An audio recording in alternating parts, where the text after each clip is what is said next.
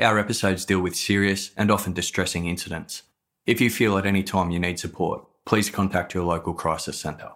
For suggested phone numbers for confidential support, please see the show notes for this episode on your app or on our website.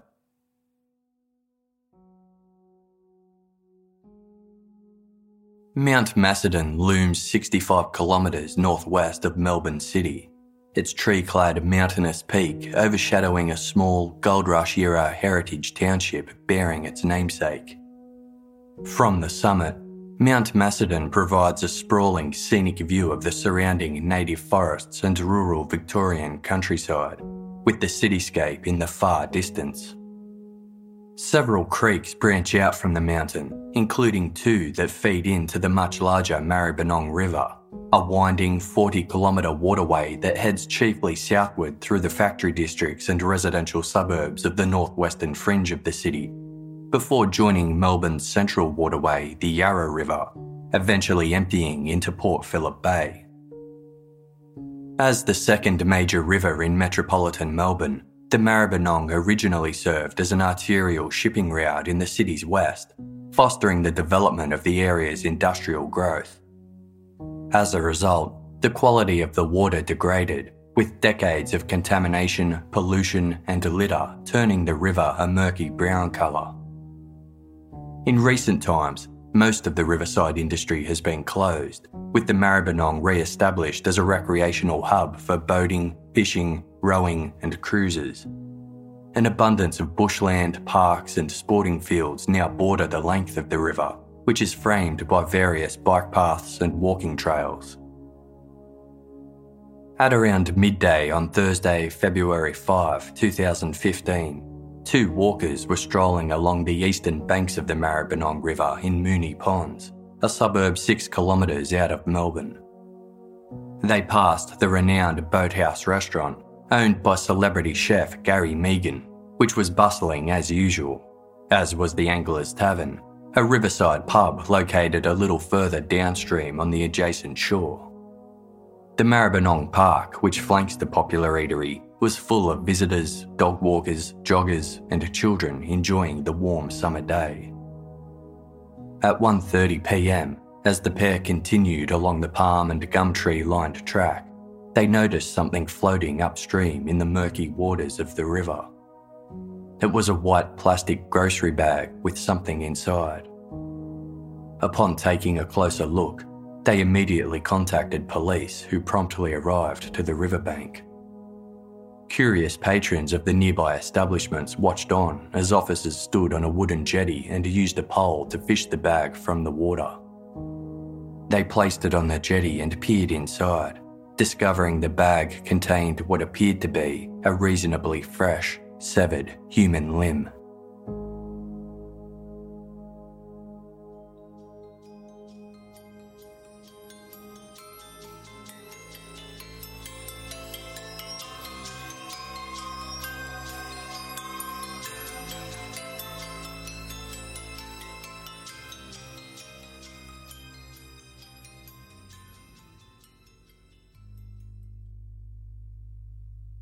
Officers at the scene conducted an initial examination of the limb and identified it to be the forearm of a Caucasian male, severed at the elbow and wrist. They were certain the victim's hand had been intentionally removed to hinder efforts to identify the remains through fingerprint analysis. There was only one distinguishable feature on the forearm a faded tattoo of a devilish caricature wearing baggy pants and holding a three pronged pitchfork in its left hand and what looked like a spray can in its right.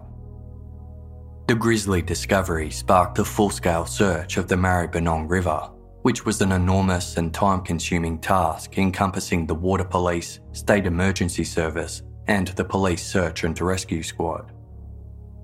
As the various teams began trudging the riverbank and its rocky surrounds, sifting through the junk and muck that had accumulated over the years. Police divers in full scuba gear plunged into the shallow, murky waters to scour beneath the surface. Their vision was severely limited as they cautiously navigated around the large tree branches and submerged items that littered the riverbed. In a slow and methodical process, Police boats equipped with sonar equipment scanned the depths of the river two kilometres in either direction from the site of the discovery, overseen by a police helicopter circling above.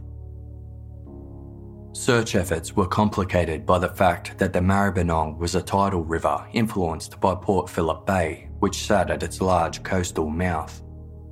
The changing ocean tides altered the river's flow and water levels, causing debris to constantly shift directions up and downstream. Police understood that if there were more human remains to be discovered in the waterway, they may have since been displaced and directed elsewhere. It also meant the location where the forearm had been found wasn't necessarily the same place it had been originally discarded. The intensive police presence caught the attention of the media and passing onlookers, who swarmed the scene to observe the grim search. Meanwhile, detectives began door knocking the local area and collecting footage from security cameras located near the riverbank. The grisly discovery came as a shock to the residents of Moonee Ponds, where such horrific crimes were unheard of in their esteemed and trendy suburb, populated by young professionals, families, and retirees. Due to the method in which the body was dismembered and to the perpetrator's calculated efforts to conceal the victim's identity, rumours circulated as to whether the death was gang related. Just over three hours after the forearm was discovered, search crews had shifted two kilometres downstream to the suburb of Essendon West. There, under the Afton Street pedestrian bridge, a popular dive spot for swimmers, police and state emergency service personnel spotted a second plastic bag in the water. They pulled it out and discovered it contained another human limb although this one was not as easily identifiable as the first. Hours later, at 7 pm, two kilometres upstream from where the forearm was originally sighted, police spotted a black plastic bag floating down the river. Upon retrieving it, the bag contained what officers could only describe as a small amount of human flesh. The recovered human remains were sent to the Victorian Institute of Forensic Medicine for examination, where forensic pathologists performed multiple autopsies to confirm all the body parts belonged to the same unidentified male. They also determined the remains had been in the river for up to seven days. It was clear to police that the victim had been murdered and dismembered elsewhere before the Maribyrnong had been used as a dumping ground to discard his remains. They were certain more body parts had yet to be discovered, but given the late hour and the lack of visibility, dive efforts were suspended until the following morning. Search efforts continued on land overnight as the gruesome nature of the case put pressure on police to swiftly identify the victim and capture his killer. The next morning, Friday, February 6, divers re entered the river at first light as police continued to comb the adjoining landscape and surrounding streets. After failing to uncover any further remains by midday, the focus of the search was shifted to the area surrounding the Afton Street Bridge, the site of the second discovery. At 1:30 p.m., Divers began extensively combing that portion of the river, but after hours of fruitless searching, were forced to call it a day. The next step for homicide detectives was to try and identify the victim using the only clue they had thus far the distinctive forearm tattoo of the pitchfork wielding devil. They cross checked the image with missing person reports and the criminal database whilst making inquiries with local tattoo parlours and graffiti artists. To hasten efforts, police released an image of the tattoo to the media in the hope that a member of the public might recognise the artwork and come forward. In an accompanying statement, Detective Inspector Mick Hughes stated The killer made steps to try and hide his identity, and we're taking steps to try and identify him. Detective Hughes expressed sympathy towards the victim's family, who would likely learn of their loved one's death from the ensuing media reports. Quote, I think it's important from the family's perspective. We know this is a terrible way for them to find out, but I think it will get a breakthrough in our investigation. Meanwhile, the search of the Maribyrnong River continued. The waters hadn't been closed off to the public, so rivergoers continued to populate the waterway as it was scoured for body parts. On the third morning of the police search, a woman took to the water in her rowboat and headed towards the Maribyrnong Road Bridge in Moonee Ponds, near the location where the forearm was recovered. At 11am, she spotted a plastic bag floating under the bridge and paddled over to take a closer look. Realising it contained flesh, she caught the attention of a passing police boat and used her paddle to push the bag over to the officers. Three and a half hours later, two local men were walking their dogs alongside the river. As they passed the Essendon Canoe Club on the adjacent side, they spotted a white plastic bag that had washed up on the riverbank and wedged between rocks. The men recognised a grey human knee protruding from the bag and immediately flagged down a police boat. Reporters at the scene crowded around the men as one explained, I feel awful. It's someone. Whilst the other described the discovery as surreal, adding, Kids are enjoying a nice game of cricket, and there's a body part floating near them. As the two latest discoveries were within 200 metres of the Maribyrnong Road Bridge, police shifted their attention back to this area. But after another day of searching, their efforts yielded no further discoveries. Meanwhile, the image of the forearm tattoo was circulating on news sites throughout Australia and as far away as the United Kingdom and New Zealand.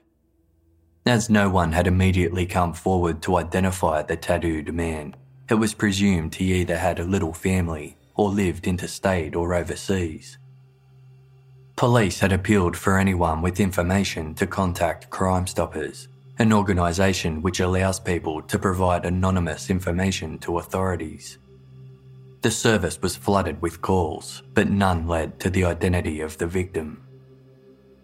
Then, the Victoria Police Facebook page received messages from the public alerting them to a post on the internet forum website Reddit, in which users had identified the origin of the tattoo's pitchfork wielding devil. The image was featured on a 1997 album titled Tooth and Nail, released by three piece Australian punk band Downtime.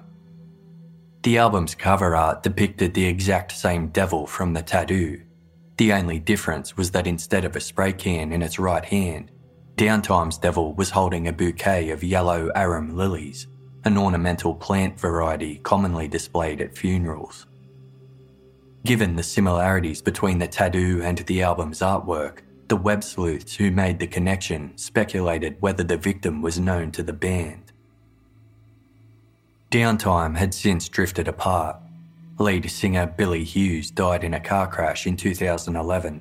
Drummer Brendan Peace no longer performed, and bassist James Meek now played for various other groups. Although the band originally hailed from Sydney, they had amassed a decent underground following in Melbourne during the 90s. Former band manager Matt Reese was certain he would remember if a devoted downtime fan had gotten the tattoo at the time, as they surely would have come forward to show it off to their idols. As it turned out, Downtime's bassist James Meek had copied the devil artwork for his band's album cover from a skateboarding and graffiti magazine. He had taken some creative liberties in his reproduction, giving the devil a bouquet of yellow lilies instead of the can of spray paint it held in the original magazine version. The magazine artwork and the victim's tattoo were compared side by side, revealing an exact match. Evolving news reports on the tattoo caught the attention of local Melbourne resident Ronald Whitmore, who arrived at the North Melbourne police station to inform officers that his 32 year old son, Brendan David Bernard, had the exact same devil tattoo on his inner forearm, having it inked when he was 16 years old. The last time Ronald had seen his son was over a month earlier on Christmas Day of 2014. But Brendan's lack of contact since the holiday was not unusual, as he often went long periods of time without getting in touch. As such, the family had not been concerned about his whereabouts, and he hadn't been reported as missing. Brendan's friends knew him simply as B, and he wore a distinctive chain around his neck adorned with the letter. He was the eldest of four children, one of whom had since relocated to Europe, but the other two resided in Melbourne. His mother had passed away in 2008.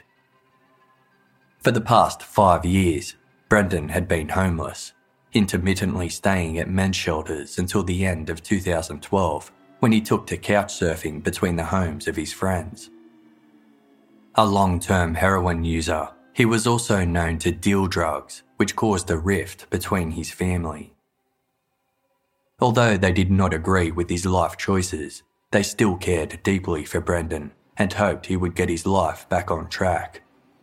They made sure to touch base with him every once in a while, including at Christmas time. To determine if there was a familial connection, Ronald Whitmore provided investigators with his own DNA to compare against the unidentified remains, a significantly faster process than checking the DNA against their extensive databases.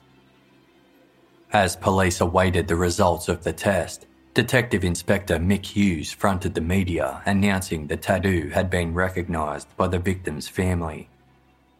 He disclosed the victim to be a man aged in his 30s who lived on the fringes of Melbourne's CBD, but withheld Brendan Bernard's name, explaining he would not disclose his identity until the DNA had been confirmed through forensic testing. Although he expressed confidence that they now knew who the victim was, remarking, Everything points to that family's relative, adding that a motive for the murder and his exact cause of death remained unclear. Detective Hughes thanked the public and media for their support during the course of their investigations, stating, The response from the public has been tremendous. Despite the confronting nature of these discoveries, people have acted quickly and contacted police immediately. The information provided has enabled investigators to act quickly and secure the items proving crucial in the investigation. I'd appeal to the offender out there. We are methodically working our way towards him or her. And if they would like to contact Crime Stoppers, we'll certainly make ourselves available for interview. A lot of people find themselves in circumstances they have no control over.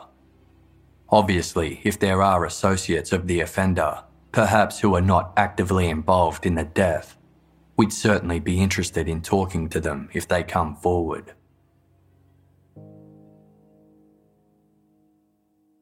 The results of Ronald Whitmore's DNA tests came back positive, confirming a familial match existed between himself and the victim. This result, coupled with the tattoo identification, confirmed the Maribyrnong River remains were those of Brendan Bernard. The verification devastated Brendan's family, who struggled to comprehend the depravity of his death and the horrific ordeal he suffered. Ronald provided police with a recent photograph of his deceased son to help with their investigations. It portrayed a smiling and relaxed Brendan as he stood at the tram stop on the corner of Gertrude and Napier Streets in Fitzroy. His shoulder length brown hair was covered by a black hat which matched his black attire, a collection of keychains dangling around his neck. The photo was released to the media publicly naming Brendan Bernard as the man whose remains had been found in the river, and the hunt for his killer was initiated. Homicide detectives extended their investigations to the locations Brendan was known to frequent and began questioning his relatives and friends. John Unkovich, Brendan's stepfather, came forward as one of the last people to have seen Brendan in the days preceding the discovery of his remains. John maintained a good relationship with his stepson, with the pair having last seen each other on Tuesday, January 27. Nine days before Brendan's body parts were found, he met his stepfather outside John's city based office, where he asked to borrow some money. John agreed, transferring $100 into Brendan's bank account, but he hadn't heard from him since. When John saw the devil tattoo in media reports, he immediately recognised it as similar to Brendan's, but the image was blurry, so he wasn't 100% certain. Wanting to make sure his stepson was alright, John proceeded to try to find him. He knew Brendan was staying with a friend, Matthew Brennan, who lived in an apartment on O'Shanassy Street in North Melbourne. The apartment was part of a multi story housing commission complex owned by the Australian government, which provided shelter to low income earners and people dependent on social welfare. Matthew had been allowing Brendan to stay at his place temporarily free of rent. When John visited the apartment looking for Brendan, Matthew seemed reluctant to open the door, informing him that Brendan had packed up his things and left the week prior. Detectives checked CCTV footage and were able to confirm that Brendan had met his stepfather in the CBD on January 27, as John had stated but were unable to track his movements from there onwards. They approached Matthew Brennan, finding him in the company of another friend, Konstantinos Spalyaris, who resided in the same O'Shanassy Street housing complex. When asked about Brendan's whereabouts, Matthew and Konstantinos told the officers that he had, quote, done a runner after he was confronted by two unnamed men for selling them drugs they described as batshit. Neither of the men had heard from Brendan since. Detectives proceeded to door knock the apartment complex to see if any of the residents had witnessed anything unusual in the days before Brendan's departure. Neighbours recalled seeing Brendan at Matthew's apartment on Tuesday, January 27, after he had returned from meeting his stepfather in the city. The front door to Matthew's apartment was open, and the two men were seen in the company of Konstantinos Spalyaris, his girlfriend, and a fourth resident named Edward Hill. Several neighbours recalled hearing prolonged yelling and screaming emanating from the group. One resident, who resided in the apartment above, told investigators he overheard a fight in the apartment below that lasted from 10 to 20 minutes. Another neighbour added that she heard strange noises that sounded like a power drill being used. Police looked into the backgrounds of all those in attendance at Matthew Brennan's apartment on January 27, starting with the host. 36 year old Matthew Brennan was the youngest of four children.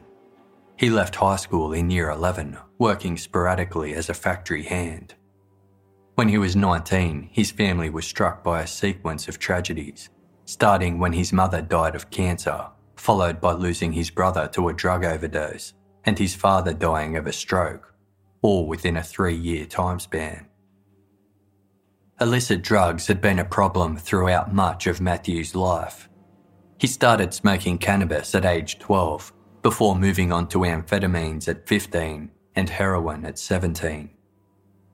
He also experimented with benzodiazepines and hallucinogens, including LSD and magic mushrooms. By the time he was 19 years old, he was dependent on heroin and began identifying as a Nazi skinhead. Matthew began psychological treatment in 2012, during which a doctor noted he had psychopathic features contrasted with anxiety, vulnerability, and inferiority suggesting his identification with Nazi beliefs was part of a coping mechanism to deal with negative emotions. In August 2014, he was admitted to the Royal Melbourne Hospital after suffering a methamphetamine induced psychosis. Matthew had two sons with a woman who was also struggling with drug addiction, resulting in their children being placed in the care of Matthew's stepmother. Although he had no history of violent crime, he had appeared in court three times between 1995 and 2002, having been convicted of over 130 offences from those three appearances, mostly in relation to dishonesty charges. He was imprisoned for 14 months in 2002 for skipping bail, burglary, theft, handling stolen goods, possession of heroin, and possession of a controlled weapon. After his release in 2003, Matthew obtained accommodation from the Ministry of Housing in the O'Shanassy Street apartment complex. Although he was able to stay out of legal trouble in the following 13 years, he continued his ongoing use of illicit drugs. Matthew's friend, 31 year old Konstantinos Spalyaris, was one of three sons. His parents divorced when he was young and he was raised by his father, with whom he had a strained relationship, contributing to Konstantinos' anger issues.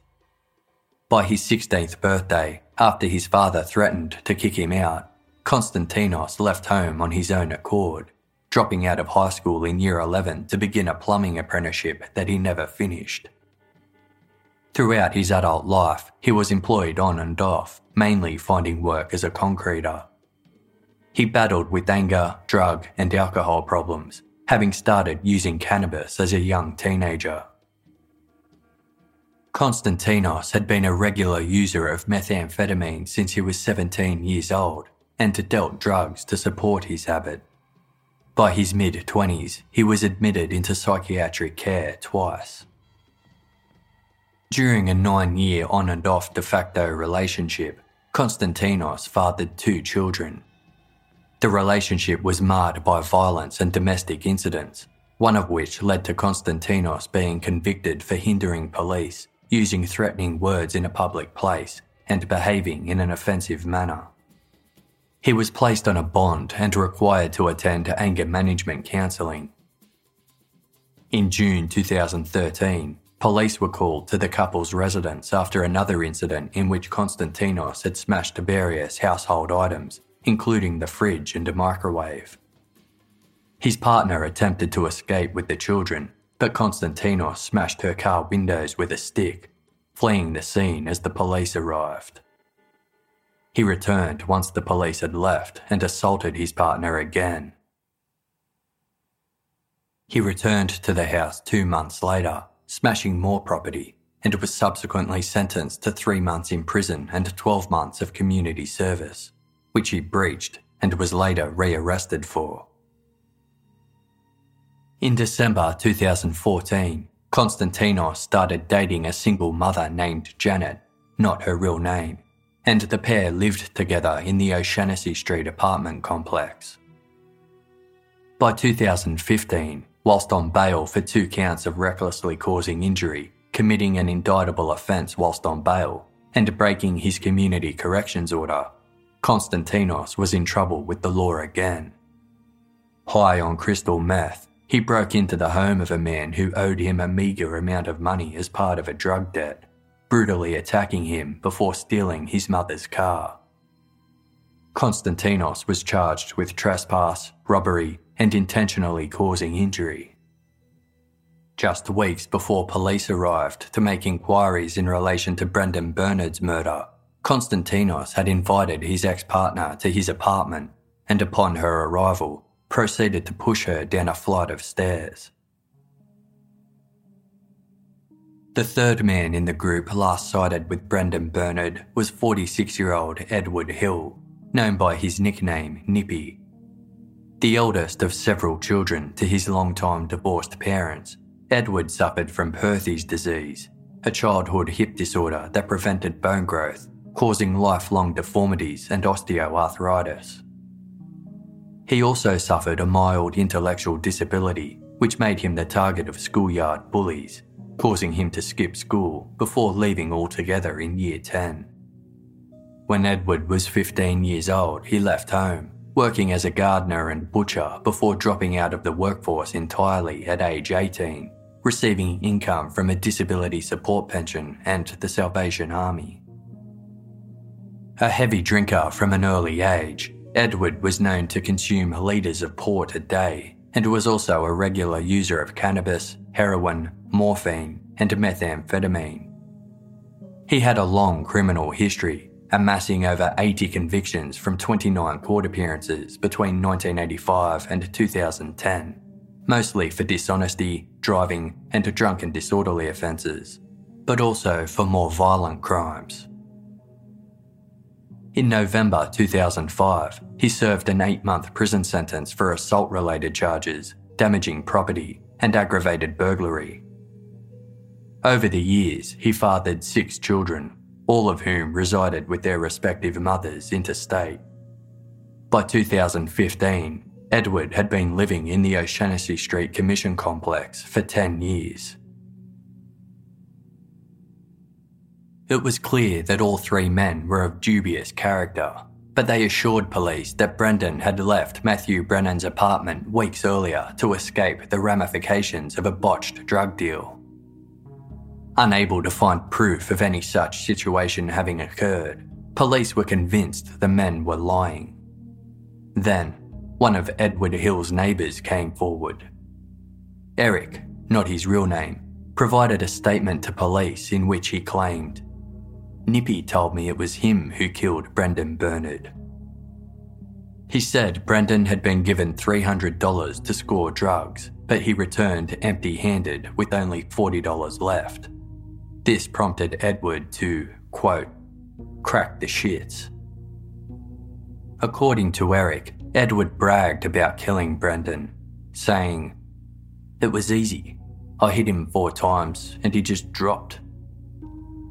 He said Brendan's body had been left in the bathtub for a week before being dismembered by Matthew Brennan and Konstantinos Spaliaris. Eric's statement was equal parts damning and chilling. However, police were aware that Edward Hill's claims were unreliable due to his intellectual disability, illicit drug use, and excessive alcohol consumption. Nevertheless, Eric stood by his statement not only willing to testify in court, but also agreeing to serve as a police informant by wearing a concealed wire during further conversations with his neighbour. During these recorded conversations, Edward rambled on about Brendan Bernard, accusing him of trying to sell crushed glass disguised as crystal methamphetamine.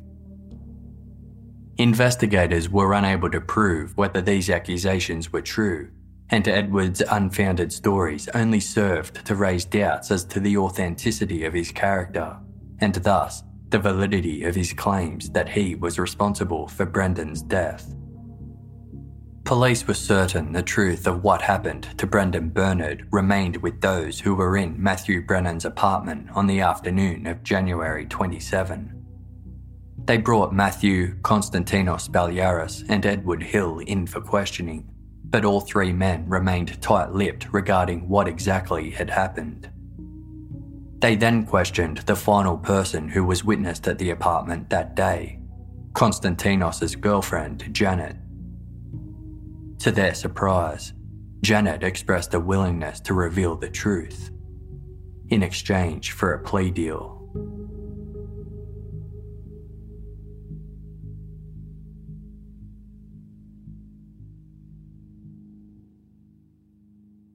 On Monday, January 26, 2015, Janet and Konstantinos visited Edward Hill's apartment, having befriended him during a drug deal the previous month. When they arrived, Matthew Brennan and Brendan Bernard were already there.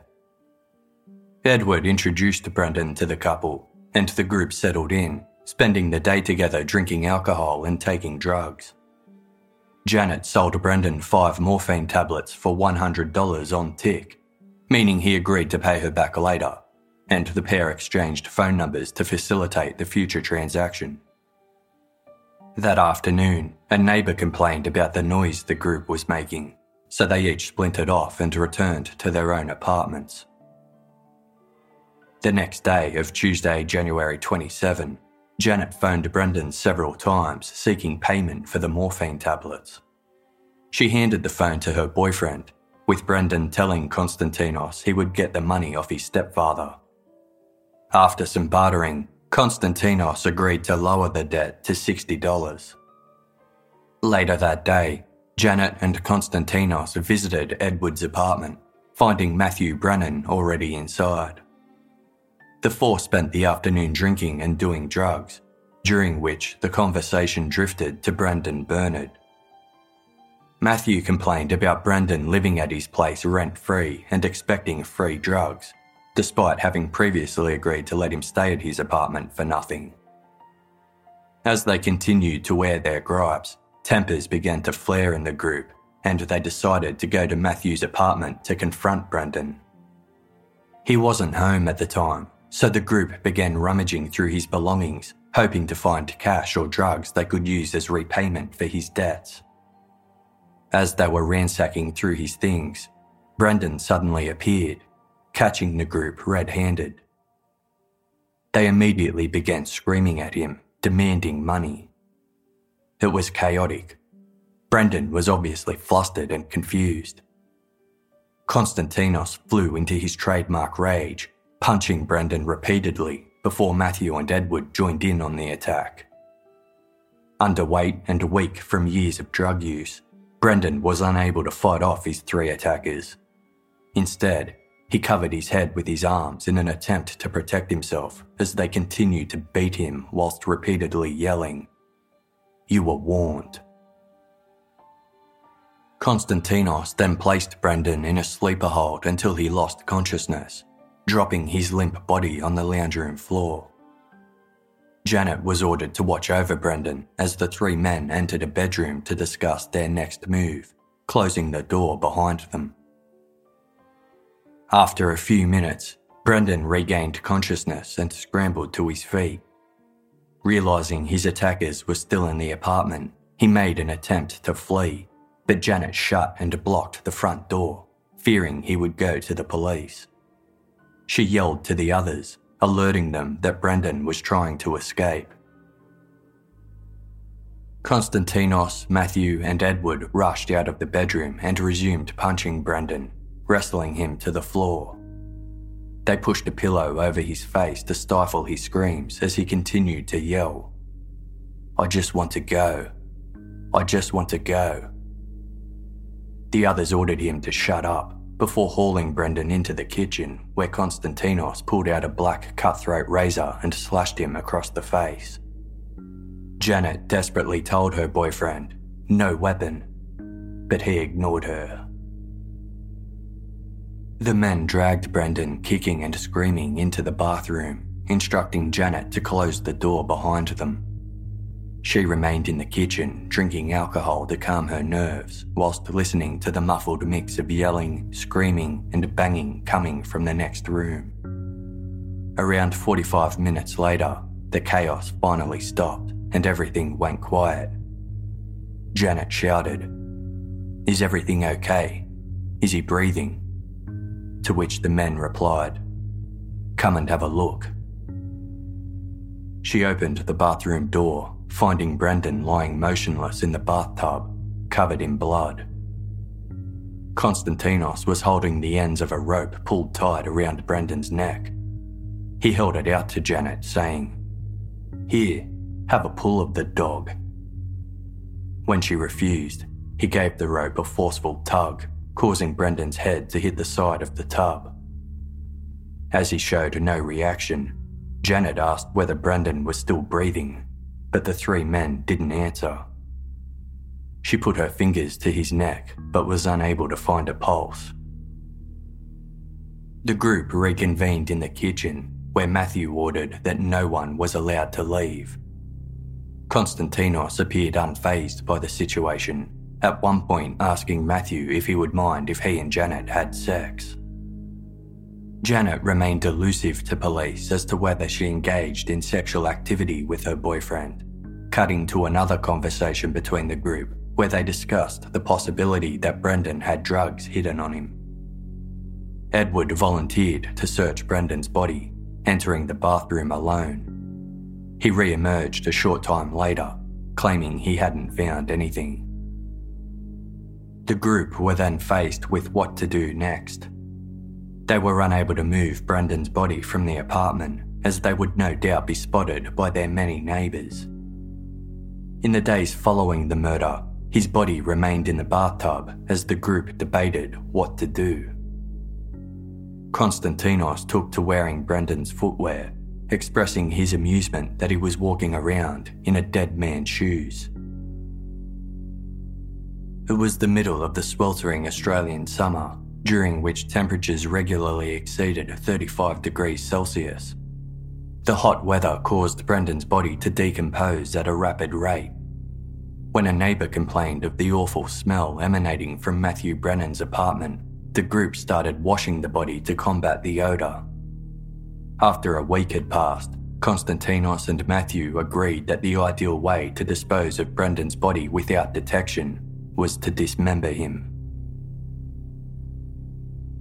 On Tuesday, February 3, seven days after the murder, the three men convened at Matthew's apartment to begin the process of dismembering Brendan's body.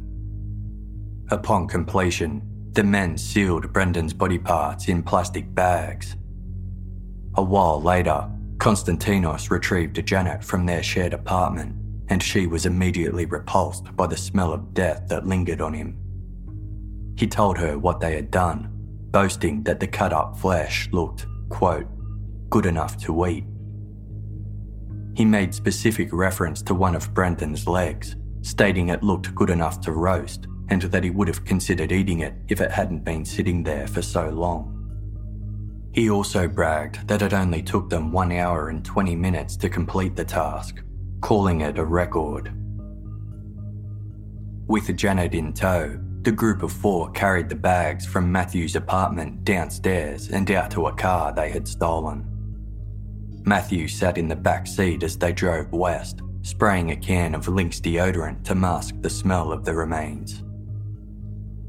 They stopped at six different locations along the course of the Maribyrnong River, throwing the bags into the water at each stop. To hinder efforts to identify their victim once his remains were inevitably discovered, they discarded the bags containing Brendan's head, hands, and feet into a council dumpster near a public playground. Following Janet's confession, police arrived to the dumpster where Brendan's head, hands, and feet were discarded, but the rubbish had since been collected by a garbage truck and its contents taken to a dump. Janet led police to the six locations along the Maribyrnong River where the group had discarded the rest of Brendan's remains, with a search of the river recommencing on Friday, February 27.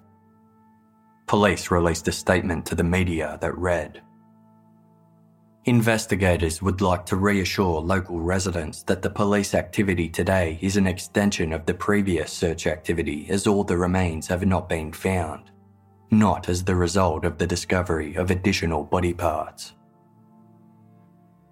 Investigators obtained a search warrant for Matthew Brennan's apartment, where they found traces of Brendan's blood in the lounge room. They were also able to recover a vacuum cleaner Matthew had since sold to the pawn shop cash converters, which underwent forensic examination and was found to contain traces of Brendan's blood. In subsequent police interviews, Matthew Brennan, Konstantinos Spaliaris, and Edward Hill all confessed to killing and dismembering Brendan Bernard before disposing of his body they admitted that Konstantinos and Matthew had used a knife and a hacksaw to cut up Brendan's body, while Edward looked on. All three men were charged with murder, to which they pleaded not guilty, claiming their motive was never to kill Brendan, only to hurt him as punishment for owing them money. The trio were denied bail, and the trial was ordered to begin the following year as the complex forensic nature of the case meant police needed extra time to prepare their brief of evidence. They also needed more time to search for Brendan's missing remains. Almost a month later, on Sunday, March 22, a member of the public was walking near the Boathouse restaurant where Brendan's severed forearm was found 45 days earlier when they spotted some bones. The discovery drew intense media attention, with several reports boldly insinuating that the bones belonged to the murdered 32 year old. However, forensic testing later confirmed the bones were not human. Despite the extensive efforts by police, no further remains belonging to Brendan Bernard were located. On July 21, a committal hearing determined there was sufficient evidence for the case to go to trial at the Supreme Court. Whilst awaiting trial for murder, Konstantinos Spaliaris faced court for his earlier pending charges, which included assault, recklessly causing injury, committing an indictable offence whilst on bail, and breaking his community corrections order. He was convicted on all counts and sentenced to nine months imprisonment. Brendan Bernard's murder trial began the following year on Monday, May 23, 2016, overseen by presiding judge Justice John Beale. In his opening address, Chief Crown Prosecutor Gavin Silbert told the court You are about to embark on another one of the increasing number of murder cases arising from the world of drugs, and in particular, the drug ice. Following the prosecution's opening, the defence counsel immediately put in an application to discharge the jury, reasoning Silbert's comments were, quote, irrelevant, factually incorrect, and highly prejudicial to the accused. The prevalence of ice, also known as crystal methamphetamine, had risen dramatically amongst the drug users in Victoria over the previous years, causing a sharp increase in violent crimes, including homicides. The defence argued the prosecution's comments skewed the trial to represent the wider societal problems arising from the ice epidemic, and that it, quote, invites the jury to associate this offence with the topical social evil in an inappropriate way.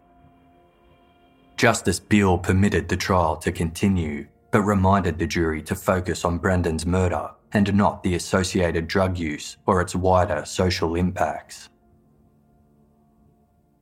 The defence of all three of the accused invited the jury to convict their clients on the lesser charge of manslaughter, explaining their motive was to cause serious injury, not death. Konstantinos' attorney argued that his client's intent was to, quote, merely give the man a flogging, although conceding that he hadn't been disappointed by the result. The defence also insisted that their clients having accepted responsibility for Brendan's death was evident of their remorse for their actions. The prosecution's assertions that the dismemberment was an aggravating factor of the murder was disputed by the defence. They referenced other murder cases where the victim's body was mutilated immediately following the killing, unlike Brendan's dismemberment, which occurred a week after he had died. They maintained the desecration of Brendan's body was the result of a drug induced panic, not aimed to further humiliate him or seek vengeance. Judge Beale wasn't convinced, stating his opinion that the defendant's motivation behind dismembering Brendan's body was a calculated decision to evade punishment. The prosecution's case relied heavily on the witness testimony provided by Konstantinos' former girlfriend, Janet. The couple had since separated, with Konstantinos resuming his relationship with the mother of his children, whom he had abused on multiple occasions. The defence worked to discredit Janet by drawing attention to her history of drug and alcohol abuse, as well as to the lack of confidence she had in her own testimony as she had admitted to consuming alcohol and using ice immediately prior to and during Brendan's attack. Janet was made out to be an unreliable witness. Matthew Brennan's attorney told the jury, She is the only witness to what happened in that living room. You appreciate by now this is a different world you're going into. Everyone in that room was drug affected or drunk, Janet said she couldn't go out in public unless she'd had something to drink. You'll be focusing very carefully on her evidence. How reliable is it? However, upon cross examination, Janet's version of events were exactly as she had described during her initial confession to police. She admitted to using drugs that day, saying, We all had our poison, but her story remained the same. When reliving the first punch that initiated the ferocious attack on Brendan, she explained It was like a big ball of arms and legs. It was a pretty big mess. There were three people. There was yelling. The dog was barking and biting. I was saying stop. Janet broke down in tears as she told the jury how Brendan had cried throughout his ordeal, begging his attackers to stop. When the accused realised Brendan had died, Janet explained, It's like they weren't having fun anymore, because he wasn't alive anymore. She admitted to closing the front door of the apartment on Brendan when he made an effort to escape, as she didn't want him to alert police and to risk Konstantinos going back to jail. A large amount of Janet's credibility centred around the duration of the fight that led to Brendan's death. She was certain the assault lasted for a couple of hours, beginning with a 15 minute verbal argument, followed by a 15 minute physical fight in the lounge room, which then rendered Brendan unconscious for another 15 minutes. When Brendan came to and tried to escape, Another 10 minute fight ensued, and his final ordeal in the bathroom lasted up to 45 minutes. However, this conflicted with the testimony provided by the neighbour who lived in the apartment above Matthew Brennan, who told the court that the fight he overheard only lasted 10 to 20 minutes. The defence argued that Janet's incorrect timings were evidence of her inability to factually recall key details of the event but Janet stood by her testimony, stating, Everything was a blur around that time in my life. I remember clearly everything that happened, but the timeframes are a bit fuzzy. As Janet hadn't witnessed the events that unfolded in the bathroom, it was unclear exactly what had occurred within. Konstantinos Spaliaris was accused of being solely responsible for this most savage portion of the attack. He admitted the events that transpired were beyond the scope of what he and his co accused had agreed to, and that when he had choked Brendan with the rope, he had done so without Matthew Brennan or Edward Hill's explicit approval. Furthermore, Matthew's legal counsel extensively highlighted the fact that despite the bathroom belonging to their client, there was no forensic evidence to place him at the scene of the murder. There was also no evidence to indicate who was present during each portion of the attack or who administered the fatal injury that ended Brendan's life. The extensive damage caused to Brendan's recovered remains failed to provide an answer, with the exact cause of his death remaining a mystery. In an effort to explain the presence of Brendan's blood in Matthew's apartment and vacuum cleaner, the defence counsel claimed Brendan had gotten into a number of fights leading up to his death, and the spatter had likely resulted from one of these incidents. After an 18 day trial, followed by seven days of deliberations, the jury reached its final verdict on Friday, June 10, 2016. For the murder of Brendan Bernard, Konstantinos Spaliaris, Matthew Brennan, and Edward Hill were unanimously found guilty. When the verdict was announced, Brendan's family let out cries of relief and embraced one another in tears. As the jury left the court, Konstantinos and Matthew were seen smiling and joking with one another. During the subsequent sentencing hearing, victim impact statements were read out to the court. An emotional reading from Brendan's father, Ronald Whitmore, expressed how disgusted and enraged he felt over his son's murder and the way he was treated after his death. He described the murder as a senseless, small minded, and cowardly act, adding that the lack of humanity shown by his son's killers would stay with him forever. Despite the best efforts by police, Bernard's head, hands, feet, and a significant portion of his body were never recovered. Ronald demanded his son's killers reveal the whereabouts of his remains. Quote, Where's the rest of my son's body? He was a human being. He was my son. He died for what? Ronald described the turmoil he felt having to opt for cremation instead of burial due to how little of Brendan's body was found. Whilst his family had long feared they would one day lose Brendan to a drug overdose, Ronald remarked that what happened instead was far worse, stating, The manner of which he died makes me sick to my stomach. I would like Brendan to be remembered as the boy he was and not the man he could have been. I loved him, and I always will. Victim impact statements were also read on behalf of Brendan's siblings, giving the otherwise private family the opportunity to publicly express their grief. Brendan's brother described how his world stopped upon identifying Brendan's forearm, as though he was outside his body, watching a play. He also expressed sadness that Brendan's body was disposed of like garbage. Quote, He was my flesh and blood. He was my brother. He died for $60, which I found out was probably actually paid. It was discovered that the $60 debt that led to Brendan's murder had in fact been paid. On January 27, 2015, after visiting his stepfather in the city to borrow the money. Brendan had trusted the $60 payment to his roommate, Matthew Brennan, requesting he pass the cash on to Janet to repay his debt. Instead of giving the money to Janet, Matthew decided to pocket it for himself.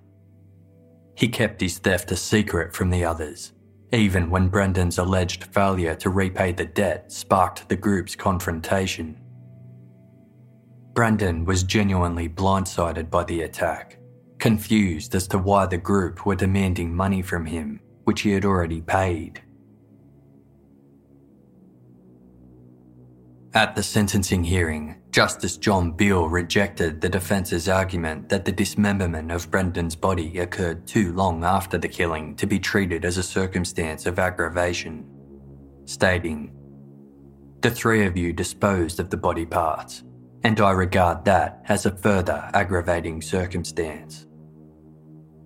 Justice Beale declared the defence team's effort to persuade the jury to convict the trio of manslaughter as a pragmatic, tactical decision to maximise their chances of being found not guilty of murder. He did not believe it flowed from any semblance of remorse from the defendants and didn't accept any statements relied on by the defence that attempted to indicate otherwise. Justice Beale told the convicted men. The impact of your offending on Mr. Bernard's family is profound and enduring. The anguish they feel has impacted on their physical and mental health. What you did to Mr. Bernard before and after his death understandably dominates their thoughts. They continue to be tormented by the fact that parts of Mr. Bernard have not been recovered. He concluded Given the lack of evidence as to what happened in the bathroom where Mr. Bernard was killed, I cannot be satisfied that there was an agreement to kill. Nonetheless, your moral culpability is still high. This was a protracted, brutal, and cowardly assault by the three of you. The rehabilitation prospects for Konstantinos Spaliaris, Matthew Brennan, and Edward Hill were respectively regarded as poor fair, and uncertain. During the trial, Edward Hill had been assessed by a neuropsychologist who concluded his IQ was a mere 68, placing him in the bottom 2.2% of the population. The impairment was present throughout his brain development and further compromised by substance abuse during his adolescence, impacting his general functioning, behaviour, reasoning, and problem solving skills, as well as his decision making and judgment. It was determined that people with his mild intellectual disability generally require a supportive environment and significant training to function in their lives effectively. Notably, the neuropsychologist's report concluded that Edward Hill was more likely to be vulnerable to influences within his immediate environment. Based on the findings of this report, Justice Beale agreed to take the accused's intellectual disability into account upon determining his sentence. On Friday, February 3, 2017, two years to the day after they dumped Brendan Bernard's remains in the Maribyrnong River, Justice Beale sentenced his three killers to prison. Konstantinos Spaliaris was handed a 24 year prison term with a non parole period of 19 years. Matthew Brennan was given 22 years imprisonment with a non parole period of 17 years, and Edward Hill 20 years imprisonment with a non parole period of 15 years. Konstantinos received the harshest punishment due to his history of violent crimes coupled with the attitude and disrespect he showed Brendan during and after his death.